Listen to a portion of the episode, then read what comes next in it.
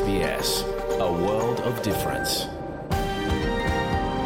You're with SBS Portuguese, on mobile, online and on radio.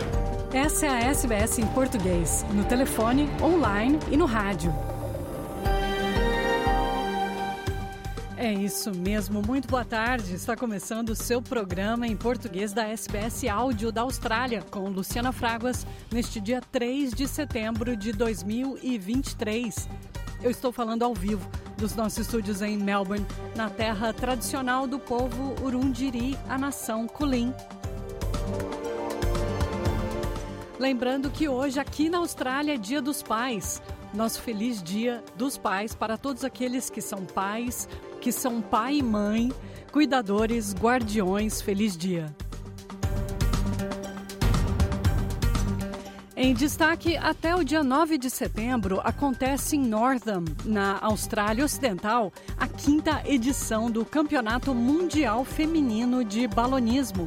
Representando o Brasil, as balonistas Laís e Luana falaram aqui com a SBS em português sobre a expectativa e o sonho de vencer um Mundial aqui na Austrália. A Europa está a três semanas do fim do verão e já se sabe que este é o verão mais quente de todos os tempos. Mais detalhes logo mais com Francisco Sena Santos, direto de Lisboa. Futebol ofensivo com posse de bola a partir da goleira. Este é o modelo de jogo que o novo técnico da seleção brasileira feminina de futebol, Arthur Elias, tem adotado no Corinthians e quer colocar em prática na seleção. Luciano Borges, de São Paulo, tem os detalhes. E Rui Viegas, de Lisboa, fala do mercado de transferências da Europa. O Benfica despachou Vlaco Dimos e contratou o espanhol Juan Bernard. Tudo isso e muito mais. Fique ligado na SBS em português.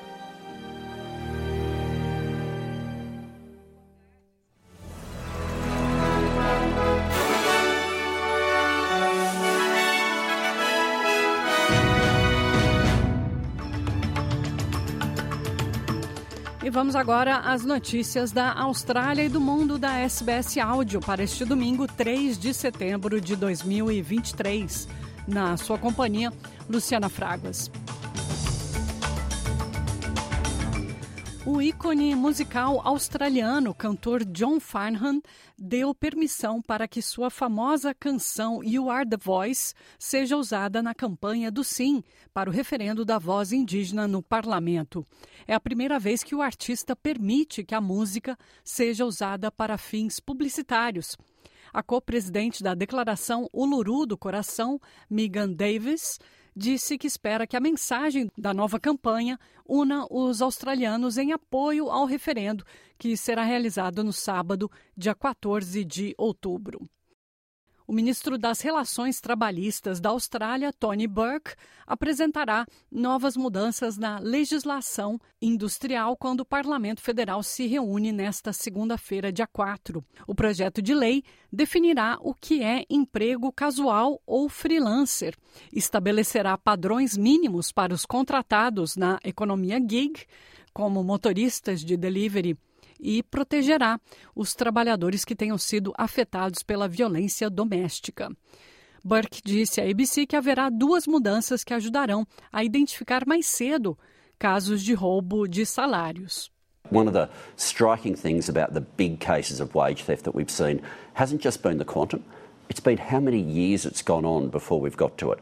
So there's changes both for union delegates and right of entry for union officials. Union delegates already work in the workplace. Mm. Okay, so they're people who are already employed, and we've got a provision there to be able to have them trained so that they get some rights uh, to be able to represent their fellow workers. A Europa está a três semanas do fim do verão e já se sabe que este é o verão mais quente desde que foi iniciado o registro de temperaturas, ou seja, há 173 anos. Mais informações com Francisco Sena Santos, direto de Lisboa. Não apenas estes meses do verão na Europa foi o mais quente, como, conforme dados para já preliminares, o mês de julho teve a temperatura global, planetária, mais alta de sempre. É inverno na Austrália, como em Timor, como no Brasil, mas apesar de ser a estação fria no hemisfério sul, a temperatura geral é a mais alta de sempre, com o dia 6 de julho a atingir a temperatura recorde média de 17,08 graus Celsius. O brasileiro Danilo Souza Cavalcante, condenado à prisão perpétua nos Estados Unidos por matar a ex-mulher a facadas, conseguiu fugir da prisão na Pensilvânia, onde cumpria a pena e está sendo procurado pelas autoridades do país. O crime aconteceu na cidade de Phoenixville em abril de 2021. Danilo esfaqueou a vítima na frente dos dois filhos e foi preso horas depois do crime. Ele também é considerado foragido por um assassinato cometido em 2017 em Figueirópolis, no sul do Tocantins, no Brasil. Numa coletiva de imprensa, Deb Ryan, promotora distrital do condado de Chester, pediu para moradores da região se manterem vigilantes. At approximately 8:50 a.m., Danilo Sousa Cavalcante escaped from Chester County Prison. He is considered extremely dangerous. Last week, the inmate was sentenced to life in prison without parole for fatally stabbing his former girlfriend uh, back in April of 2021. There was also an active warrant for his arrest for another alleged murder that occurred in Brazil back in 2017. He was last seen wearing a white t shirt, gray shorts, and white sneakers. We have dozens of law enforcement agencies searching for him, including the Pennsylvania State Police, the Chester County Detectives. They have deployed canine units, drones, and helicopters in this manhunt. If you see this defendant, we are asking you do not approach him. It is extremely important that you do not go near him. We're asking you to call 911 if you have any sightings. No Brasil, a exigência de visto para turistas da Austrália, Estados Unidos e Canadá foi adiada para 10 de janeiro de 2024. Segundo o Ministério do Turismo, a medida leva em conta a data da chegada em solo brasileiro.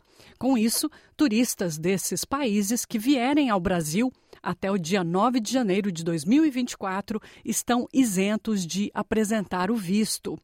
A isenção de visto foi prorrogada após a assinatura do acordo de reciprocidade entre o Brasil e o Japão, algo que o Brasil procura assinar e estabelecer com a Austrália.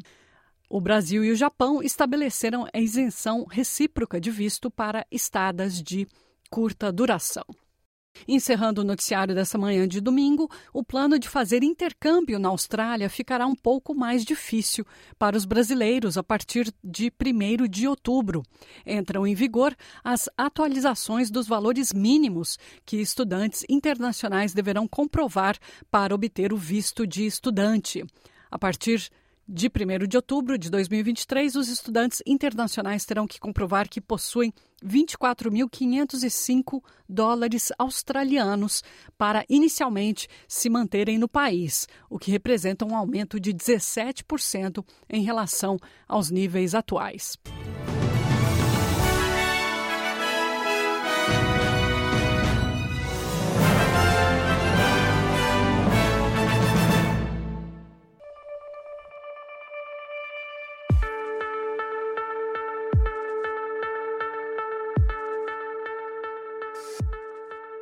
De 1 a 9 de setembro, acontece em Northam, na Austrália Ocidental, a quinta edição do Campeonato Mundial Feminino de Balonismo. A Laís Pinho e a Luana Mari Noda vão representar a bandeira do Brasil na competição.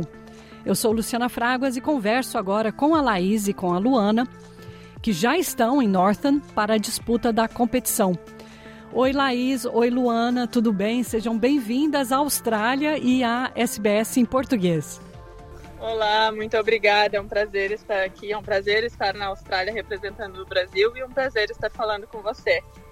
Ah, muito obrigada. É um prazer nosso estar aqui é, representando o país e ter a oportunidade de falar um pouquinho para os falantes de português aqui sobre a, o balonismo em si.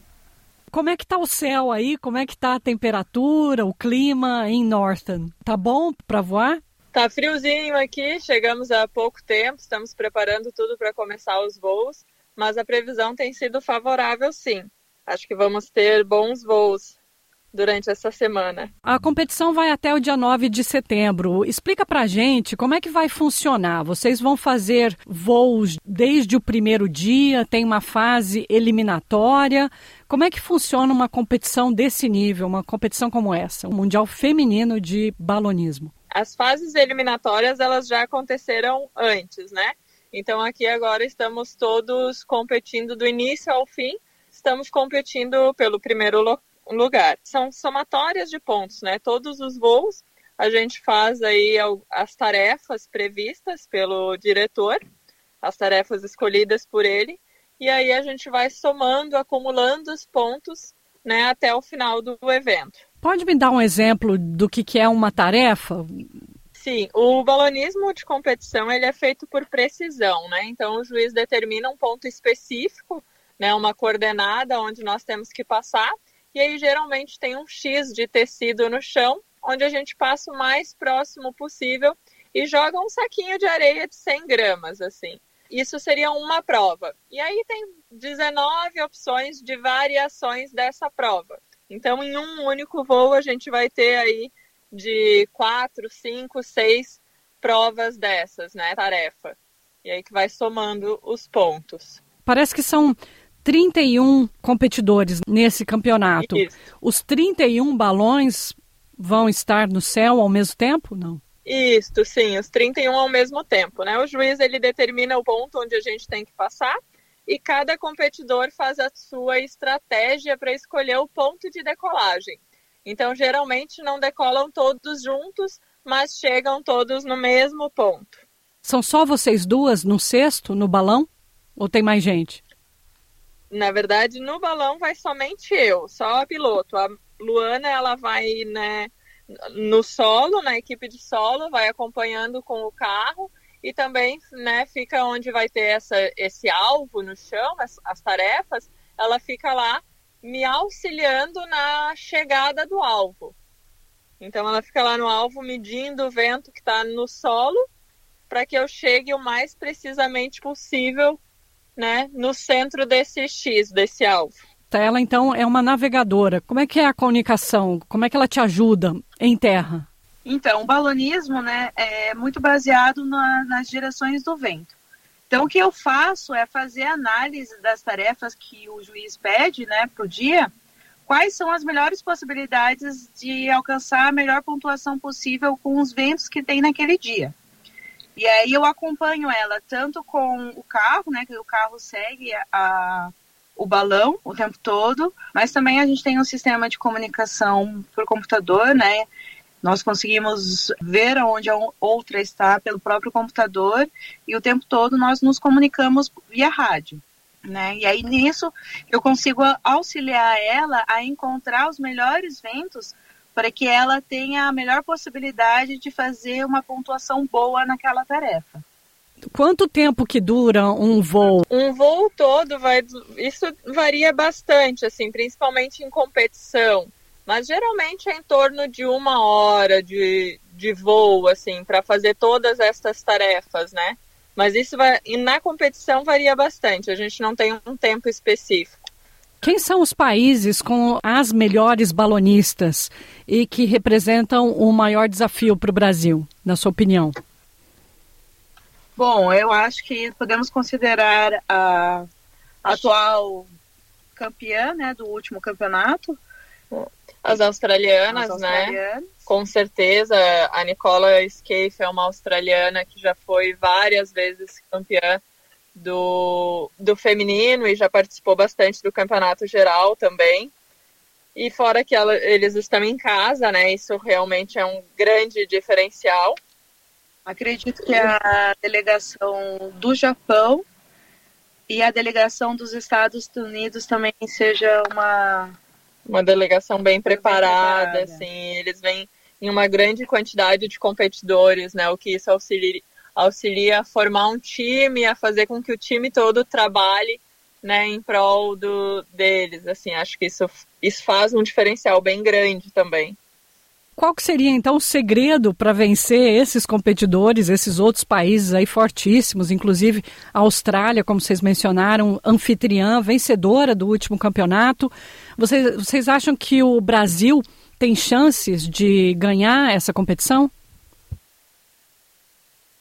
Bom, nós estamos confiantes disso, né? Realmente, assim, viemos para cá para lutar e para conseguir vencer. Estamos nos, há bastante tempo nos preparando. Eu, principalmente, um pouco iniciante em campeonato de nível mundial, mas estamos trabalhando para isso.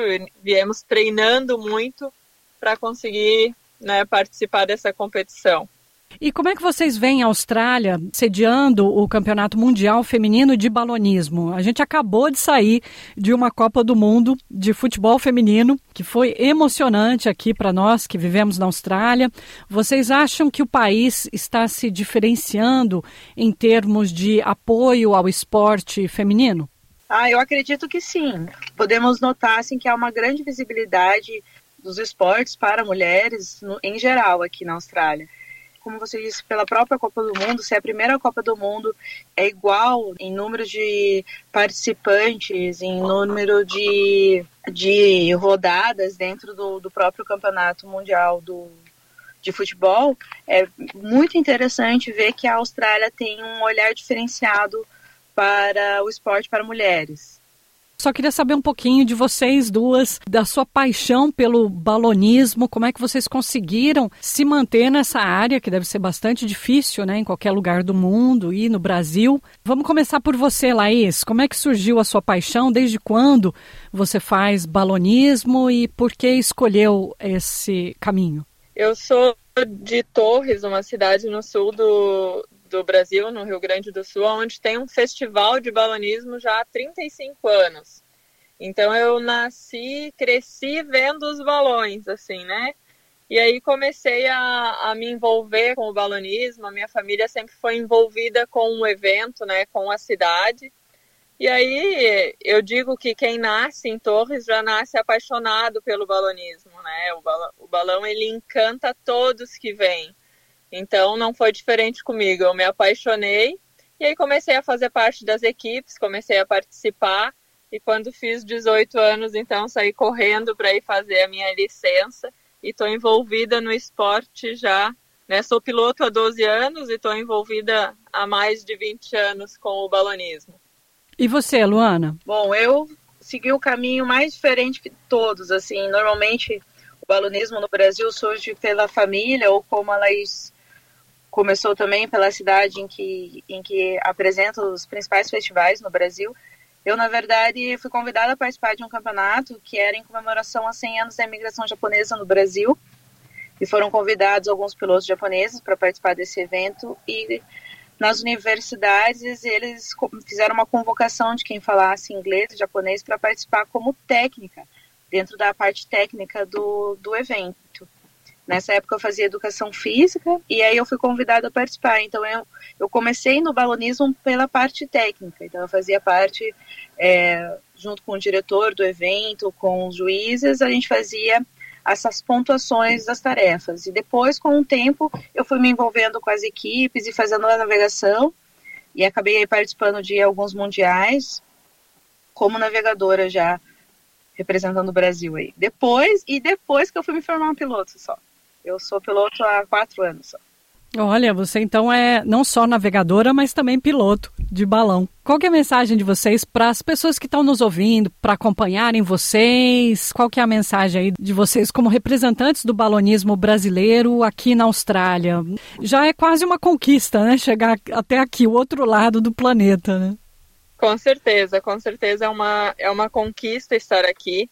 É uma honra muito grande poder representar o Brasil né, vir até aqui, poder representar o Brasil, poder representar né, as mulheres em geral, o esporte balonismo, né, o âmbito feminino no esporte ainda é, é muito pequeno e está representando né, a, todas as mulheres, né, principalmente assim representando o balonismo brasileiro feminino que ainda é bem pequeno.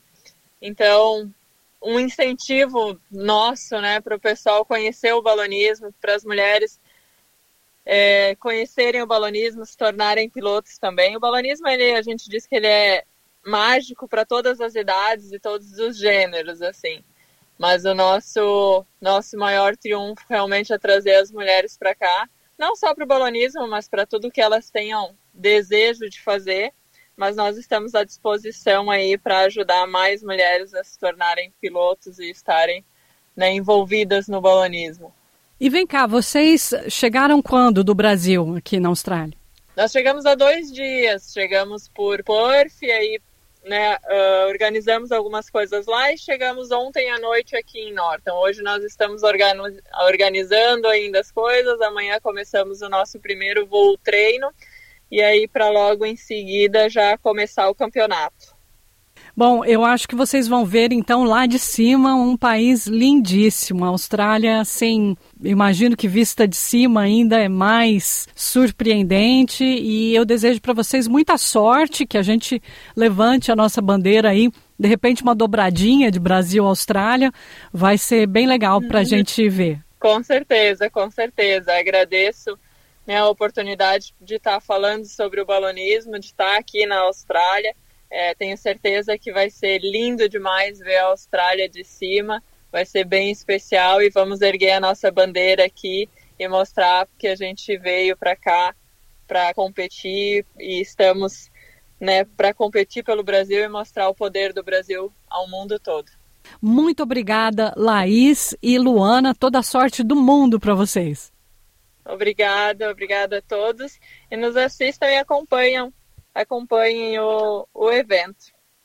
Muito obrigada, pessoal. É, é uma honra estar aqui falando um pouquinho sobre o nosso esporte e convidar vocês que residem próximo a, a, a Norton para vir assistir a competição, que é realmente mágico, é extremamente bonito ver os balões e com certeza durante a competição ainda fica mais emocionante.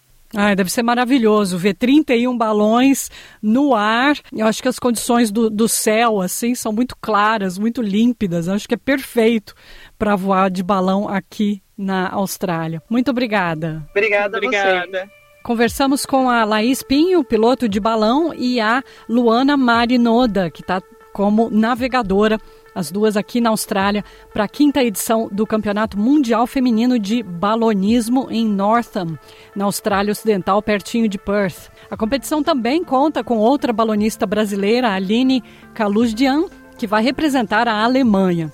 Ao todo, são 31 competidoras que vão disputar o campeonato.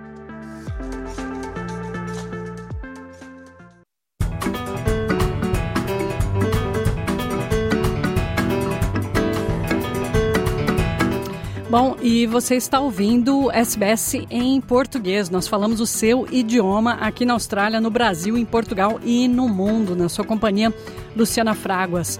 Como eu falei no início do programa, a gente vai agora com Francisco Sena Santos, que fala de Lisboa sobre o, o, verão europeu. A Europa está a três semanas do fim do verão e já se sabe que este é o verão mais quente de todos os tempos. Vamos ouvir Francisco Sena Santos.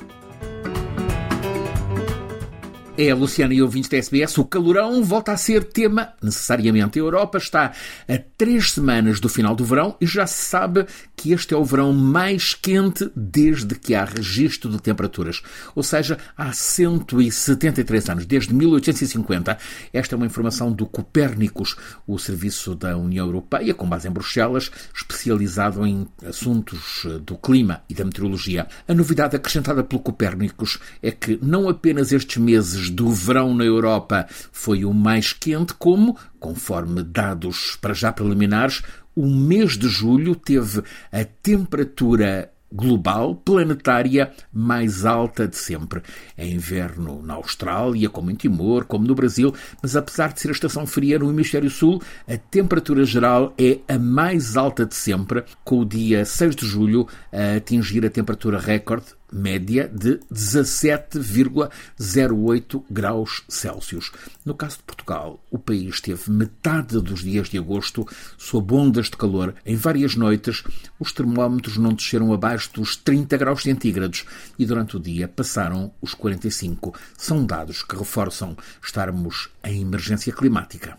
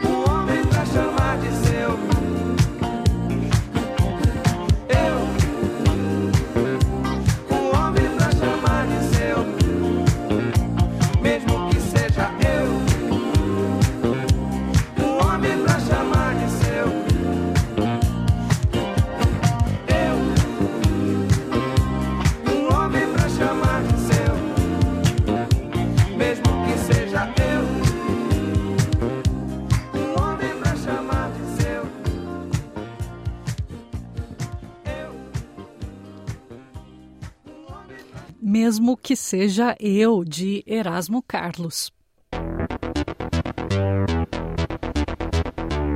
E agora é hora de esporte. A gente começa a nossa rodada esportiva com Rui Viegas, o nosso correspondente em Lisboa, que fala do mercado de transferências da Europa.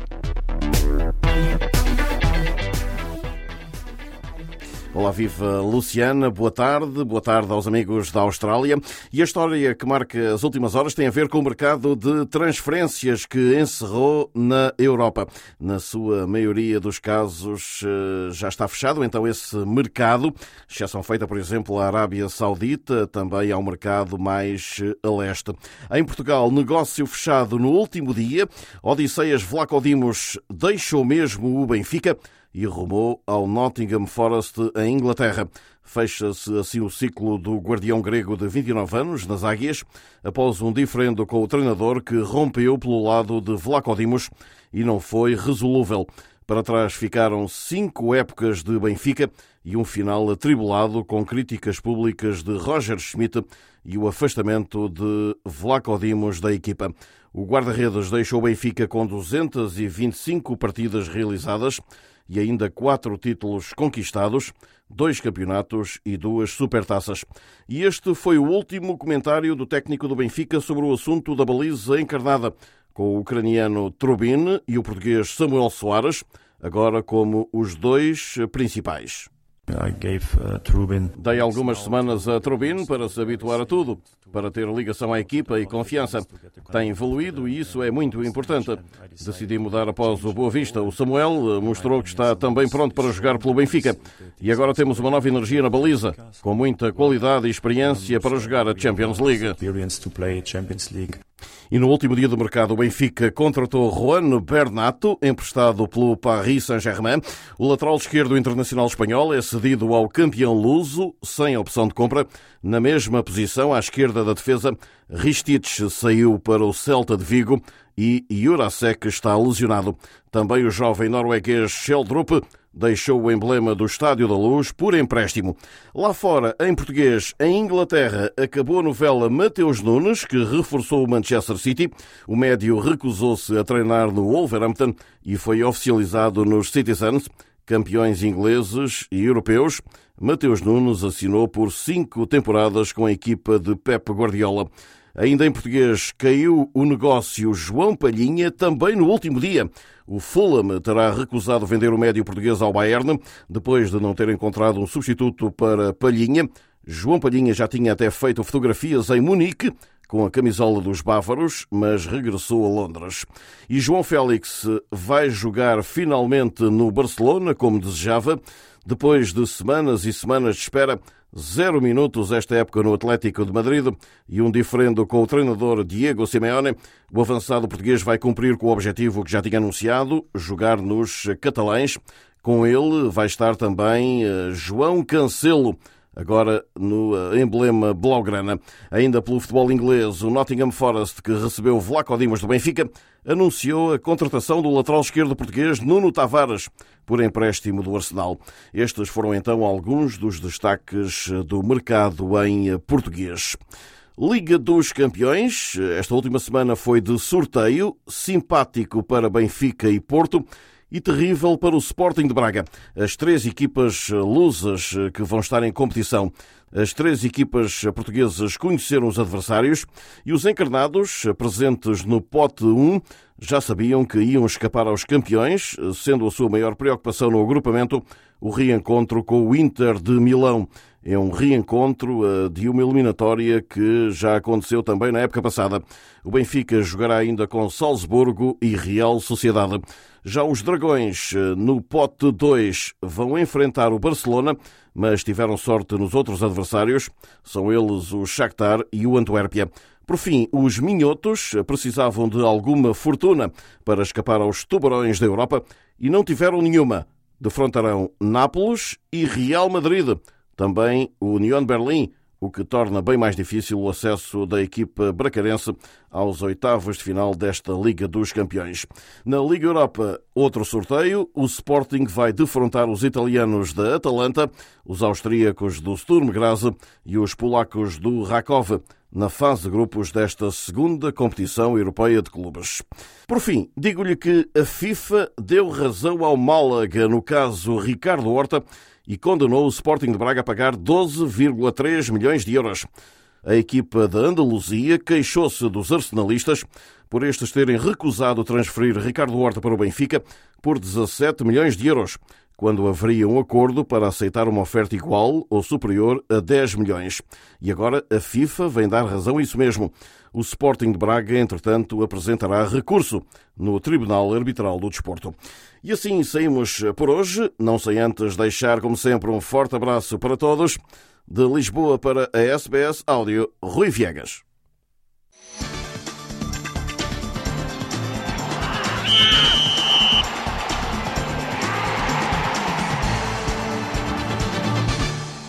E domingo é dia de esporte. A gente vai agora com Luciano Borges, direto de São Paulo, que fala sobre a nova seleção brasileira feminina de futebol e o novo técnico Arthur Elias, que veio do Corinthians para a seleção feminina aí no lugar da Pia Sandage. Vamos ouvir.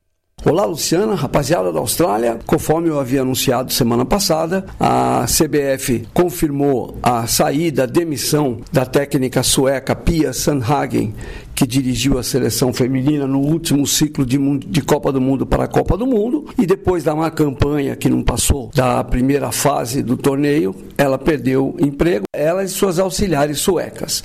Para o lugar da Pia, nesta sexta-feira, a CBF anunciou o técnico Arthur Elias, que eu também havia avisado que era o mais cotado, né? mais bem cotado. Ele é técnico do Corinthians e nessa sexta-feira ele foi anunciado eh, pelo presidente da entidade, o Edinaldo Rodrigues, que também é, colocou a Rosana Augusto, uma ex-jogadora, como nova treinadora da seleção sub-20 e a Simone Jatobá, que foi mantida como técnica da seleção sub-17 brasileira. A ideia é que o Brasil mude eh, sua maneira de jogar e, e tenha mais ambição e assim assim, logo de cara. Por isso, o Arthur Elias, além de dar uma entrevista coletiva, já fez uma lista de 30 jogadoras e anunciou as novas convocadas que vão ficar num período de treinos entre dia 18 e dia 26 desse mês de setembro, lá na Granja Comarim, em Teresópolis, na região serrana do Rio de Janeiro. Ele vai trabalhar com 30 jogadoras para começar a testar, a ver quem ele pode aproveitar começa um início de preparação muito rápida e curta para os Jogos Olímpicos de Paris 2024. O Arthur Elias vai ter contrato, tem um contrato assinado até a Copa do Mundo de 2027. Agora, é, a lista das convocadas dele é, tem algumas curiosidades. Primeiro, 14 jogadoras atuam no exterior, 16 no Brasil. Dessas 16, 9 jogam no Corinthians. 18 jogadoras que estiveram na Copa do Mundo estão na lista. Não entraram a goleira Bárbara, a meia atacante Andressa Alves, a atacante Gabi Nunes e as zagueiras Lauren e Mônica Hickman. O técnico Arthur Elias chamou de volta para a seleção a Cristiane, que aos 38 anos de idade tinha sido deixada de lado pela Pia Sanhagen e é uma jogadora que vem atuando bem no Santos. Se vai dar certo na seleção, aí é uma questão agora de confiança. Ela, Cristiane, publicou nas suas páginas na mídia social que até chorou ao ouvir o seu nome sendo chamado, sendo convocado e ficou toda feliz, enfim, isso foi bacana. Vamos lá, ele chamou as goleiras, o Arthur Elias convocou as goleiras Letícia, do Corinthians, Luciana, da Ferroviária, Camila dos Santos e a Kemele, do Corinthians. Cheio de novidades aí entre as goleiras. As defensoras, a Rafaele, do Orlando Pride, a Tainara do Bayern de Munique, a Caitlin do Real Madrid, Antônia do Levante da Espanha, a Tamires do Corinthians que já trabalhou com o Arthur em 2004 quando ele assumiu o Centro Olímpico. Vai vendo se faz tempo que a Tamires, a lateral esquerda da seleção, conhece o técnico. A Yasmin do Corinthians também foi convocada, a Bruninha do Gotham Futebol Clube e a Catiuxa do Corinthians também foi convocada. Para o meio de campo ele chamou Ari Borges do Racing Louisville, Estados Unidos, a Luana do Corinthians, a Duda Sampaio do Corinthians, Angelina do Rain dos Estados Unidos, Ana Vitória do PSG da França, Brena do Santos. Para o ataque, a Caroline do NC Courage dos Estados Unidos, a Debinha do Kansas City, Estados Unidos, Bia Zanerato volta para ela e a Debinha formavam dupla de ataque na Copa do Mundo, a Bia Zanerato do Palmeiras, a Geise do Manchester United, Nicole do Benfica, Gabi Portillo do Corinthians, novidade. Jennifer do Corinthians, novidade. Eudmila da Ferroviária, novidade. Amanda G do Palmeiras, novidade. Adriana do Orlando Pride, a Marta do Orlando Pride e Cristiane dos Santos. Lembrando, a Marta terminou a Copa do Mundo dizendo que não joga mais Copas do Mundo, mas ela deixou em aberto participar de alguns jogos de seleção brasileira e não falou nada de Olimpíada, né? Então, de repente, eh, se tiver bem e o Arthur Elias encontrar ali um esquema legal para ela, já viu, vai ser isso. O Arthur Elias, ele tem 42 anos de idade. Nunca jogou futebol. Ele é um técnico formado em escolas de educação física e no início ele iria trabalhar e chegou a trabalhar com equipes de futebol masculino. Ele, em 2004,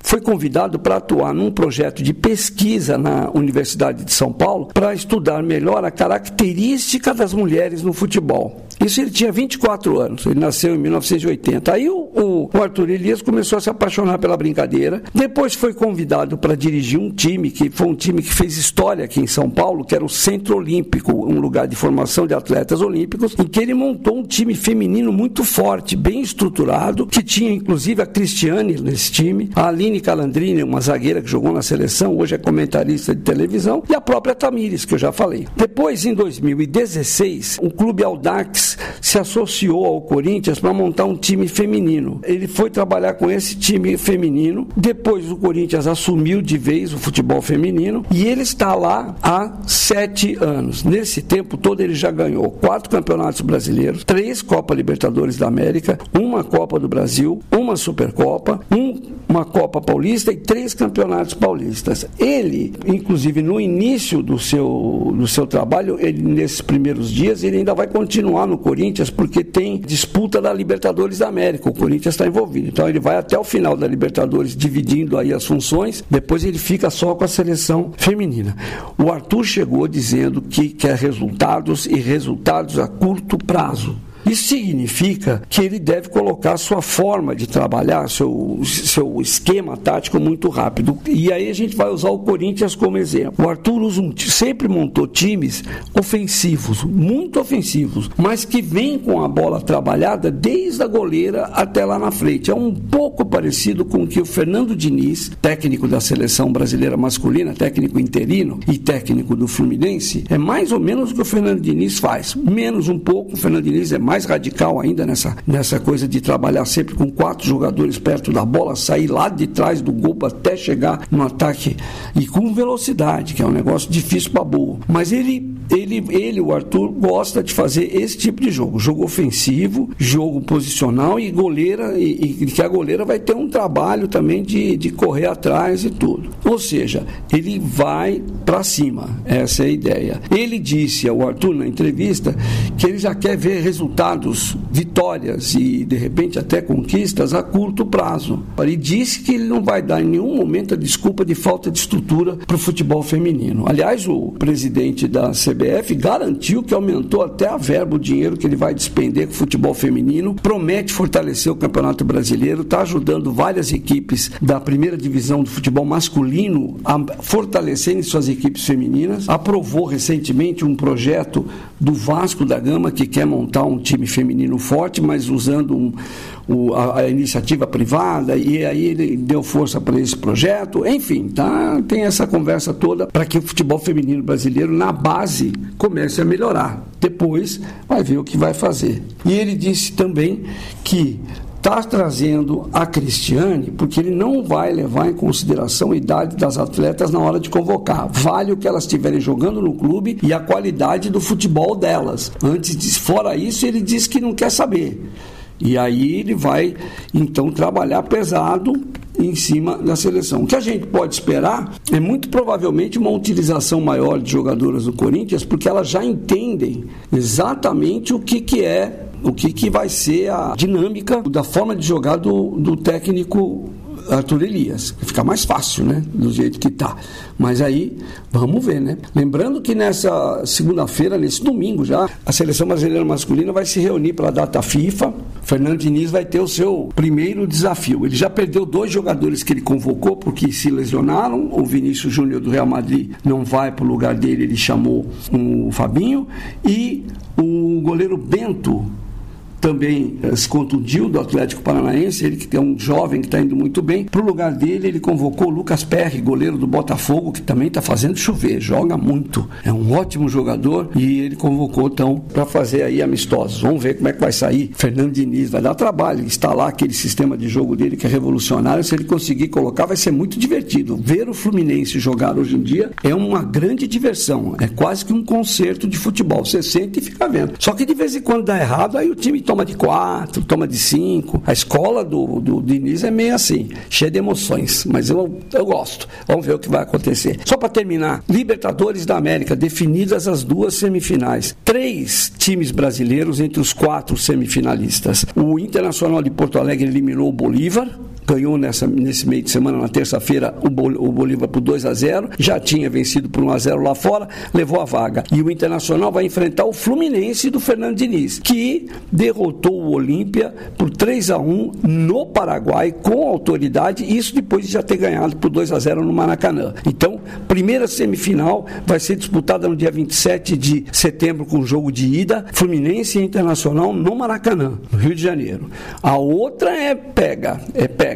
A outra reúne o Palmeiras, que eliminou o Deportivo Pereira, venceu por 4 a 0 o jogo de ida, segurou um empatezinho 0 a 0 aqui no, no Brasil e já passou para a semifinal, mas vai pegar osso duro. O Boca Juniors, o grande bicho papão da Libertadores, um time que esse ano parecia que não estava bem, mas chegou. E chegou num duelo duríssimo contra o Racing Clube, também da Argentina. Empataram os dois jogos em 0 a 0 e o Boca ganhou nos pênaltis por 4 a 1 o segundo jogo. Então, no dia 28 de setembro, na Argentina, o primeiro jogo, o Boca Juniors vai enfrentar o Palmeiras. Na volta, o Palmeiras recebe o Boca Juniors em outubro, no dia 5. E no dia 4, um dia antes, o Internacional, em Porto Alegre, define quem vai ser finalista, quem serão os finalistas. Agora, claro, já tem um time brasileiro na final da Libertadores da América, porque é dessa chave que está o Internacional e Fluminense. E aí nós vamos ver até onde a coisa anda. No brasileiro, por enquanto, só Botafogo. Botafogo tem 13 pontos à frente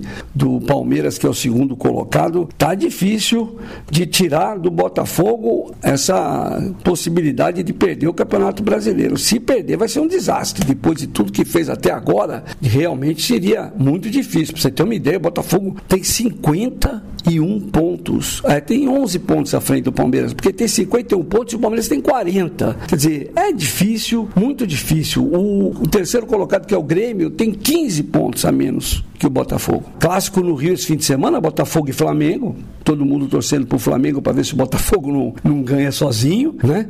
Tem essa coisa. E o Palmeiras e o Corinthians vão se enfrentar em São Paulo também no domingo. E acompanhar, depois a gente volta com mais histórias para você. De São Paulo para a SBS, Luciano Borges. Vamos fazer o senha, né? Ah, vamos fazer o senha? Claro. O canto da mais difícil e mais misteriosa das deusas do candomblé baiano. Aquela que sabe tudo sobre as ervas, sobre a alquimia do amor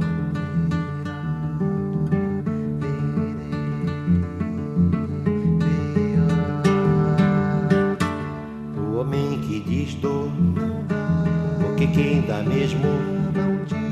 O homem que diz vou, porque quando foi já. O homem que diz sou, porque quem é mesmo é. O homem que diz tô, porque ninguém dá quando quer. Cuidado do homem que cai Coitado de Ossanha, traidor. Coitado do homem que vai Atrás de mandinga de amor. Vai, vai, vai, vai. Vai, vai, vai, vai. Vai, vai, vai, vai. Vai, vai, vai, vai. Não vou que eu não sou ninguém de ir Em conversa de esquecer A tristeza de um amor que passou. Não, vou se for pra ver uma estrela aparecer na manhã de um novo amor. Amigo senhor Saravá, Xangô me mandou lhe dizer: Se é canto de ossanha, não vá, que muito vai se arrepender. Pergunte pro seu orixá, o amor só é bom se doer. Pergunte pro seu orixá, o amor só é bom se doer. Vai, vai, vai, vai, vai, vai,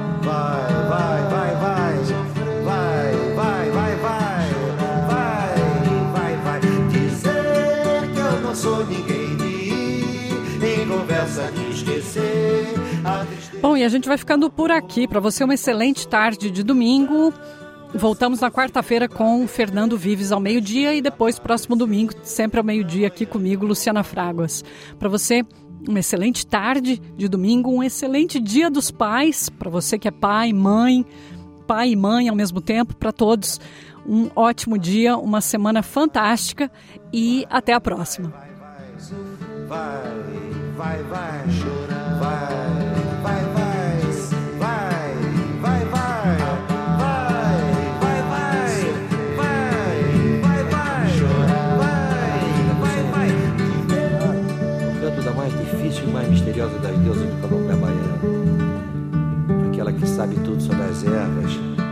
sobre a alquimia do amor,